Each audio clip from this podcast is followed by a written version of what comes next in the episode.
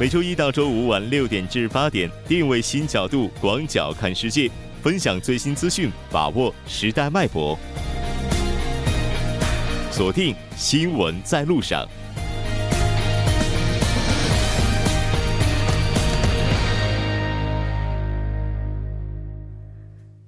好了，欢迎回来，这里是正在为您直播的 TBS EFM 调频一零点三新闻在路上。稍后第二部节目当中将为您带来半岛之外、首尔新生活以及听首尔。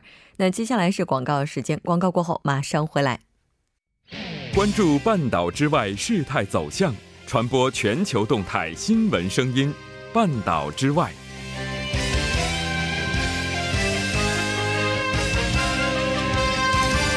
好了，欢迎回来，半岛之外带您了解全球资讯。接下来马上连线本台特邀记者齐明明，齐记者你好，主播你好，很高兴和您一起来了解今天半岛之外的主要资讯。我们先来看一下今天的第一条消息。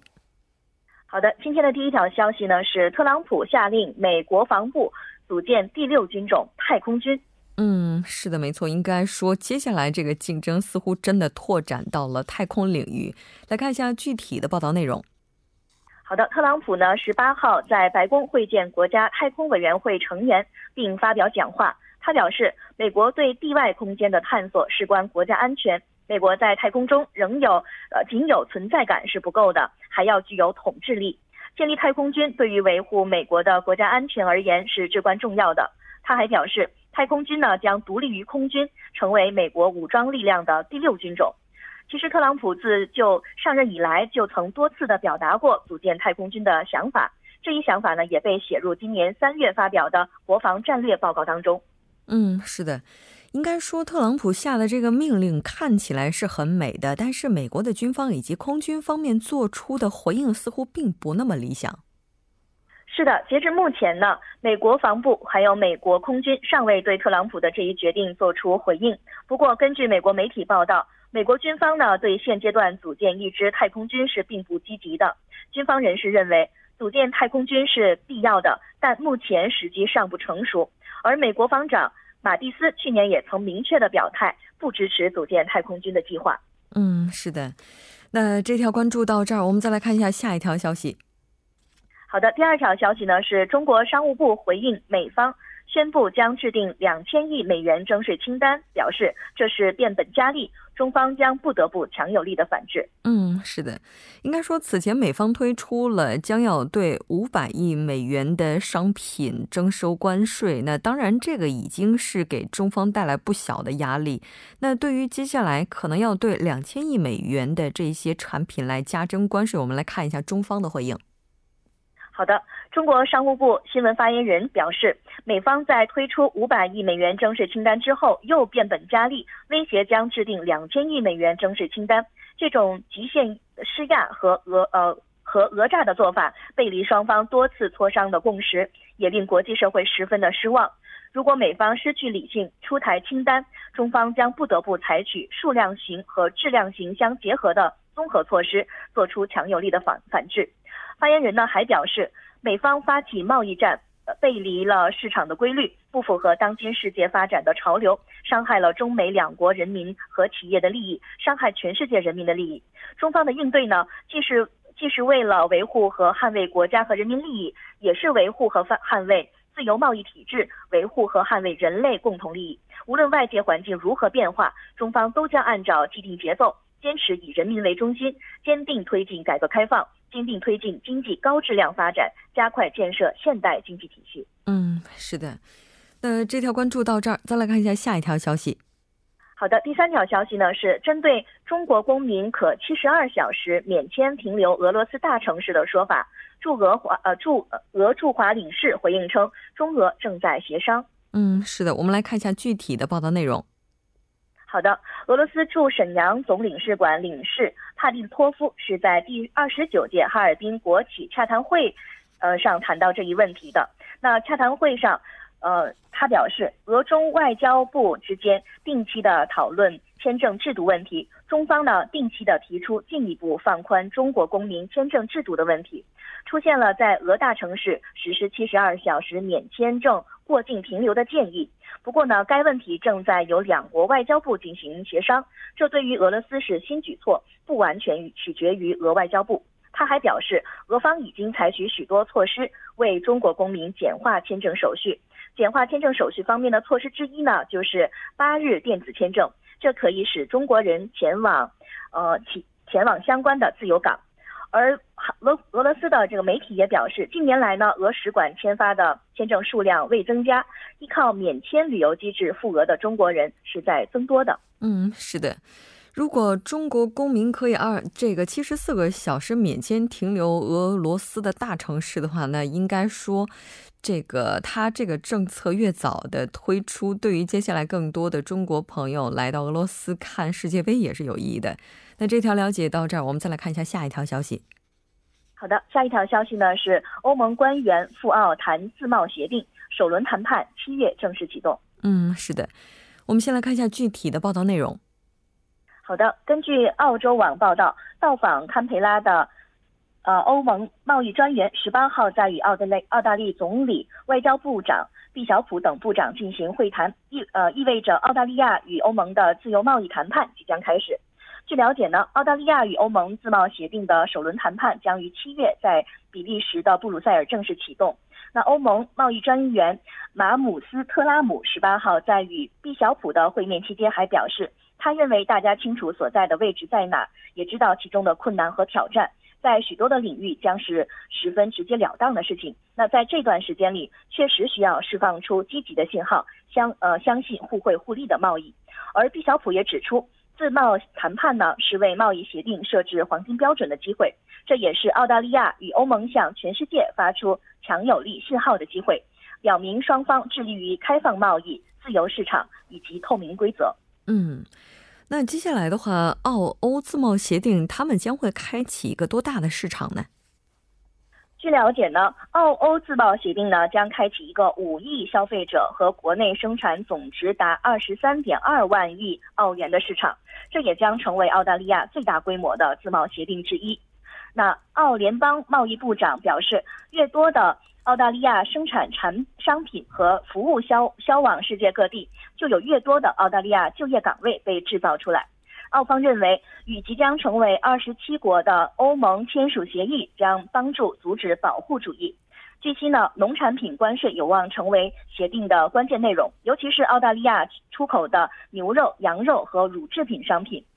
呃，那这呃，席奥博还表示，希望看到有更多来自澳大利亚的高端商品进入到布拉格和巴黎人的餐桌上。嗯，是的，没错。应该说，在目前欧盟和美国之间贸易战打得如火如荼的情况之下，开拓澳大利亚的市场，这对于欧盟本身而言也是一件好的事情了。我们再来看一下下一条消息。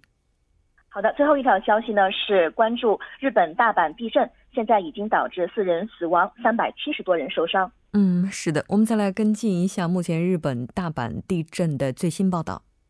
好的，根据 NHK 报道呢，截止到今天下午两点，一名九岁女童和三名八十岁的老人先后死亡，还有至少三百七十六人受伤，一千三百余人呢仍在约五百个公共设施内避难。据报道，大部分的遇难者和伤者呢都是在震级六级的大阪出现的。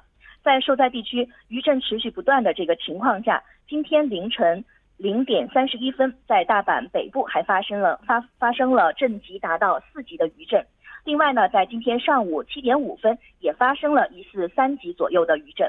日本气象厅表示，受灾地区呢可能会发生类似类似于昨天震级六级的地震，今后一周内，特别是最近的两三天，要特别的注意。日本专家也指出，应该注意防范更强烈的地震。嗯，是的。除此之外，我们了解到，在地震发生之后，网络上也传出了很多不实的谣言。呢，大阪当地的政府以及警方也迅速的在网站上进行了辟谣，呼吁网友不要轻信谣言。好的，非常感谢今天起记者带来的这一期连线，我们下期再见。好的，下期见。接下来来关注一下这一时段的路况、交通以及天气信息。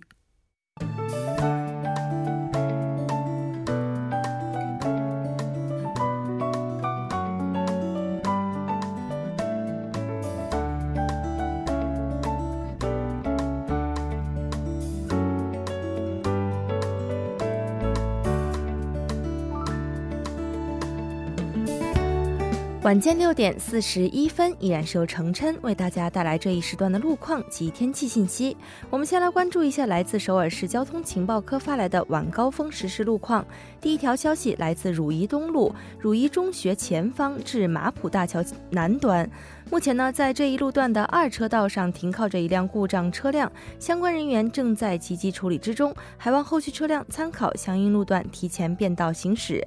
接下来是在东部干线公路议政府方向，在距离岳灵桥大约一百米的路段的一车道上呢，刚刚发生了三辆私家车连续相撞的追尾事故。受其影响，目前从城东高速公路连接口开始，路面拥堵的状况都是比较严重的，还望途经的车主们保持安全车距，减速慢行。好的，我们来关注天气。明天受到来自中国山东半岛地区的高气压影响，韩国内陆地区的天气呢将会呈现出一个多云转晴的态势，空气质量良好。但需要注意的是，中青北道和庆尚北道的雾霾浓度相对偏高，建议各位听众朋友们出行时做好防护措施。一起来关注首尔地区未来二十四小时的天气预报。今天夜间至明天凌晨多云转晴，最低气温十八度。明天白天晴转多云，最高气温二十八度。好的，以上就是这一时段的天气与路况信息，我们稍后再见。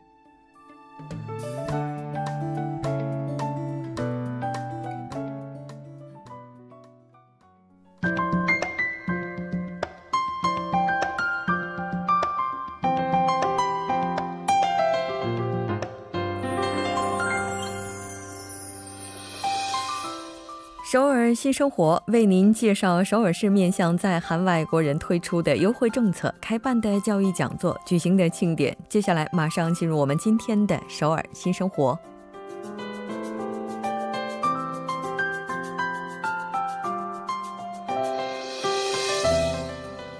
先来看一下今天的第一条消息。为了保护移民女性的人权，韩国健康家庭振兴院的塔努里呼叫服务中心。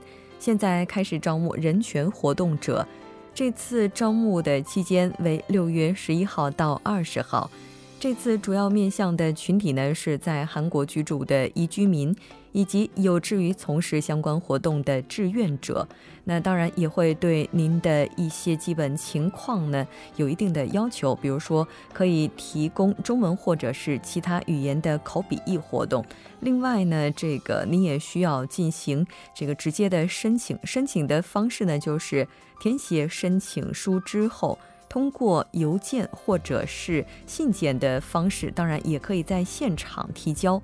那当然，如果你想了解更加详细的信息，可以拨打电话零二三幺四零七九二四零二三幺四零七九二四进行咨询。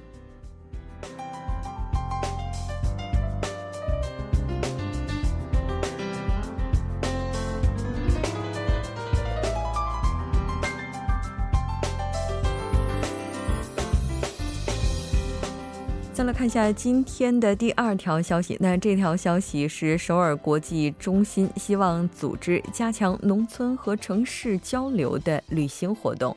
通过这次活动呢，增加参与者了解农村地区的多样性社会问题。那现在开始招募活动的志愿者。这次活动的时间是在七月三号星期二，从上午七点半进行到晚上的九点半。地点呢是在中青南道瑞山一带。这次活动呢，一共会招募四十人，会按照报名的顺序进行选拔。那再来了解一下这次活动的详细内容。首先会在首尔的视听站集合，集合之后一起乘坐大巴移动到瑞山。那到了瑞山之后呢，会了解村落，那当然会有一个比较具体的说明会。之后呢是农村志愿活动，那在志愿活动结束之后是午餐时间，下午的时间安排主要是地区旅游以及文化体验，然后是晚餐时间。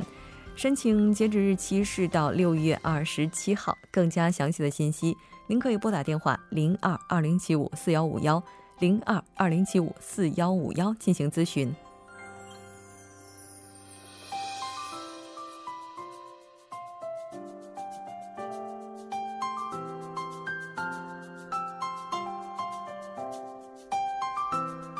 来看一下今天的最后一条消息。那这条消息是仁川南洞区健康家庭多文化支援中心为多文化家庭组织的定向越野赛活动，现在开始招募参与家庭。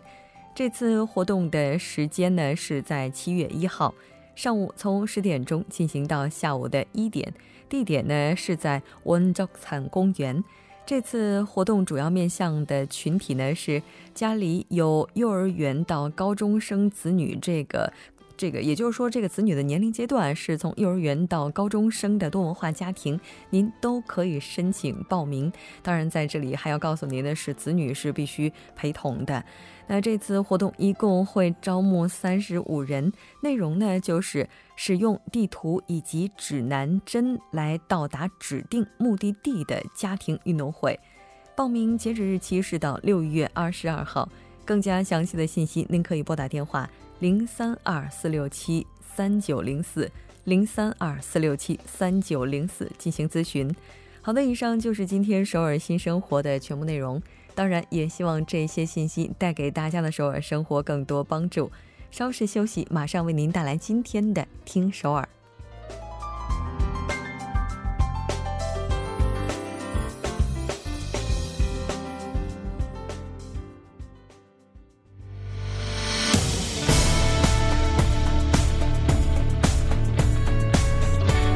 您现在收听的是《新闻在路上》。好的，欢迎回来。现在时刻是六点四十八分，这里是正在为您直播的 TBS EFM 调频一零点三新闻在路上，马上为您带来听首尔。首先有请栏目嘉宾金勇，金勇你好。好，大家好，主持人好，很高兴和金勇一起来了解今天听首尔的消息。来看一下今天的第一条消息。嗯，第一条消息呢是昨天我亲自去看的一场消呃一场比赛哈，就是韩国队和这个瑞典队的第一场比赛，韩国队的第一场比赛啊，世界杯的。其实昨天这场比赛呢，其实现场来了非常非常多的一些观众哈，呃，其中也包括很多很多的外国人，呃，我也是其中一个哈。当时也是为了这个唯一的一个亚洲球队打气加油，但是呢，很遗憾。还是零比一输给了这个瑞典队。嗯，这应该不是去俄罗斯现场看，这个现场应该指的是 光化门视听，对吧？对对对，这块儿对。那当然，这个我后来也是通过视频了解到啊，现场原来有那么多的人，对，而且大家好像也是在整个比赛的全程进行当中把嗓子给喊哑了。所以今天你这嗓子还行吗？我今天嗓子还可以，因为什么？当时我去的时候是非人非常多哈，因为我是八点下了班之后直接去的，那个时候现场已经有将近，呃，将近据据了解是三万多人哈。当时我没有没有感觉到那么多，但是呢，据了据这个统计是三万多人。然后呢，当时我是去的这个最最前边的时候，当时那边已经开始进行交通，呃，已经人员管制了哈，所以呢，我不得不退到后边。当时也是看到很多很多外国人也去去到这一边。对，我其实突然想起来，大概是在一零年的时候，那个时候也是在视听看过一场，就是这种转播哈。嗯，哇，现场的氛围可以说是非常非常的有世界杯的感觉。对，那当然，昨天的这场的话，可以在现场，也就是说视听光化门这边直接很多人聚在一起去看这个转播，是吧？接下来这场二十三号，对这场比赛也会有转播。对，是这样的。其实，呃，这次世界杯比赛呢，韩国队一共有三场比赛哈，也就是昨天还有二十三号，还有一个是呃，那具体日子忘了哈。但是一共三场，都是会在这个光化门和这个视听进行转播。然后呢，下一场这个二十三号的这个比赛呢，是韩国队和这个墨西哥队。这场比赛呢，首尔市表示呢，将募集外国人的应援团队进行呃进行应援的一样一一种庆祝活动哈。呃，据了解呢，这次呢一共募集的是五百人。嗯，呃。因为我昨天去的时候没有看到专门的这个外国人的应援团队哈，这次应该算是第一次哈。然后这次呢，截止时间呢是到二十一号，也就是这周四哈。所以呢，招募在呃首尔广场与这个首尔市民们能够参加有助威的这个外国人的应援团，凡是居住在首尔市的呃，而且热爱足球的外国人都可以参加。而且呢，现场还会有一些各种各样的一些附带的活动的，还有一些纪念品等等。嗯，大家都可以去踊跃参与。嗯，这我总觉得在现场的话，大家是不是应该有一件红色的 T 恤衫啊？对，是这样的。昨天也是看到一片红。嗯，对，昨天金小编好像穿的不是红的，对我昨天 穿的是一个绿色的。嗯，是的。那如果您要是去这个光化门这边的话，建议您换上红的 T 恤衫，这感觉可能会更这特别一点。我非常好奇的是，昨天晚上的话，其实嗯。在差不多只剩下十几分钟的时候，对对，基本上是一个头球给甩偏了，然后还有一个撞到门柱上了。现场这个叹息声是不是已经成海了？对，现场叹息声真的非常非常的遗憾啊！当时我他我当时我也在场，当时我是提前两三分钟的时候要退场的时候，他听到突然听到一声呐喊，所以我们我们一行人一个单一共三个人，然后也是往回跑了一段时间看了看那个，但是还没有进，以为是进了，因为那欢呼声真的特别特别的大，但是呢，非常后来就是传来了一声遗憾的一些声音，嗯，最后还是。没有进，其实这个进球的这一个一粒点球哈，其实也是非常的，呃，非常的意外，我觉得，因为什么呢？因为韩国队当时和这个瑞典队当时在这个禁区有一个一个一个比较争议的一个一个一个犯规哈，然后也是裁判也是当时没有主观的去判断，而是通过这个电脑 VR 判断之后才进行确认，说这是韩国队的犯规，所以呢，这个一个判断应该算是决定了这次呃韩国队输掉比赛的一个非常关键的一个点。对，所以说这次俄罗斯。斯的话，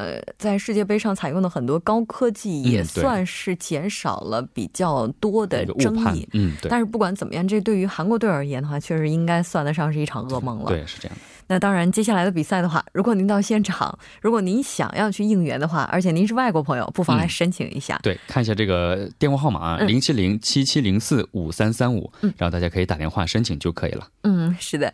我们再来看一下下一条消息。好，第二条消息呢是首尔市呢将举办有关这个福利政策市民提供意见的一个征集活动哈。嗯，这个也是韩国首次首尔首次展开类似这样的活动。嗯，是的。咱们先来具体了解一下。嗯，呃，这个第一届首尔市福利政策提案征集赛呢，是大学生和就业准备生呢这些青年们，任何人都可以参加的哈。是三到五个人组成一个团队，然后呢提出自己想要得的呃想要提出来的这个福利政策。嗯。然后呢内容可以包括比如说雇佣、劳动在内的一些收入啊、居住啊、看护啊、健康教育等等这些领域。然后呢这个受理时间呢是截止到六月二十五号到二十九号这个期间。然后呢如果大家都想提前了解一下这个具体是怎么提，然后提一些。什么方面的话，呃，二十二号下午三点钟的时候，在首尔市的这个呃市政府的新办公大楼举办一个说明会，这样通过说明会呢，更加的了解自己想要提的方向，这样的会会更好一点。嗯嗯，那这个受理之后，接下来怎么进行呢？嗯，受理之后呢，呃，有申请书之后呢，将展开针对这个提案者的一些培训，然后呢，还有专家的一些指导和政策的研究，然后呢，最后呢，将在十月十三号的时候，在首尔福利博物馆啊。博览会上呢，发表最终的这个政策提案，嗯，然后呢，还会选出这些提案当中的一些呃第一等奖、第二等奖、第三等奖等等哈。第一等奖是首尔市长，啊，市长奖是。一一一组哈是三百万韩币，然后呢是最佳奖是两组，然后给两百万韩币，然后呢还有优秀奖三组是一百万，然后呢还有就是四组的话是有一个奖励奖是二十万韩币。嗯，应该说这个奖励的规模还是比较大的，那当然我们也希望更多的朋友能够积极的去行使自己的这份权利哈。对，那再来了解一下最后一条消息。嗯，最后一个消息呢是之前我们也提到过，其实这个北村开发成这个韩屋村的这样的形式之后呢，招揽很多的游客。但是呢，北村当地的居民其实对这种现象是有很多很多的困扰的，因为他们会打扰他自己的生活，呃，所以呢，首尔市政府和中路区呢，为了降低对这个北村韩屋村居民所造成的一些困扰哈，保护居民的一些居住权利，发布了总共八条规范，然后就是为了减少这些居民们的一些生活。嗯，是的。其实之前在节目当中也看到，就有一些居民哈，就北村这附近的已经直接走上街头去抗议了。对对对，就抗议自己的生活被打扰了。那我们来看一下有哪些政策。嗯，简单介绍一下个这个八条是：第一个是规定并执行开放参观的时间，不是随意的参观哈。然后第二个呢是旅行团到访的时候呢，呃，导游。陪同解说制度，然后呢，就是商讨指定观光巴士违规停车集中的管制区，然后第四个是增加垃圾清理的一些次数，并增派这些专业的经纪人员，然后第五呢是劝导增设公共的卫生间，然后第六个呢是增设这个呃游客禁止行为的公告牌，然后呢第七个是针对导游进行事前的培训，然后第八个是由居民居民主导的培养这些管理人员等等。嗯，是的。那这个开放的时间可以说是已经定下来，我们来看一下它具体定在了哪个点儿。嗯，这个开放时间呢，主要是推进将平日和周日上午十点到下午的五点钟为开放的参观时间，然后清晨与深夜是限制这个游客通行的，然后呢，周日呢则规定规划成这个胡同休息日，所以呢也是不能参观的。对，没错。当然，我们也希望大家能够尊重北村这个附近的居民朋友，保障他们的生活。好的，非常感谢金勇今天带来的这期听首尔，我们下期再见。好，再见。那到这里，我们今天的第二部节目就是这些了。整点过后马上回来。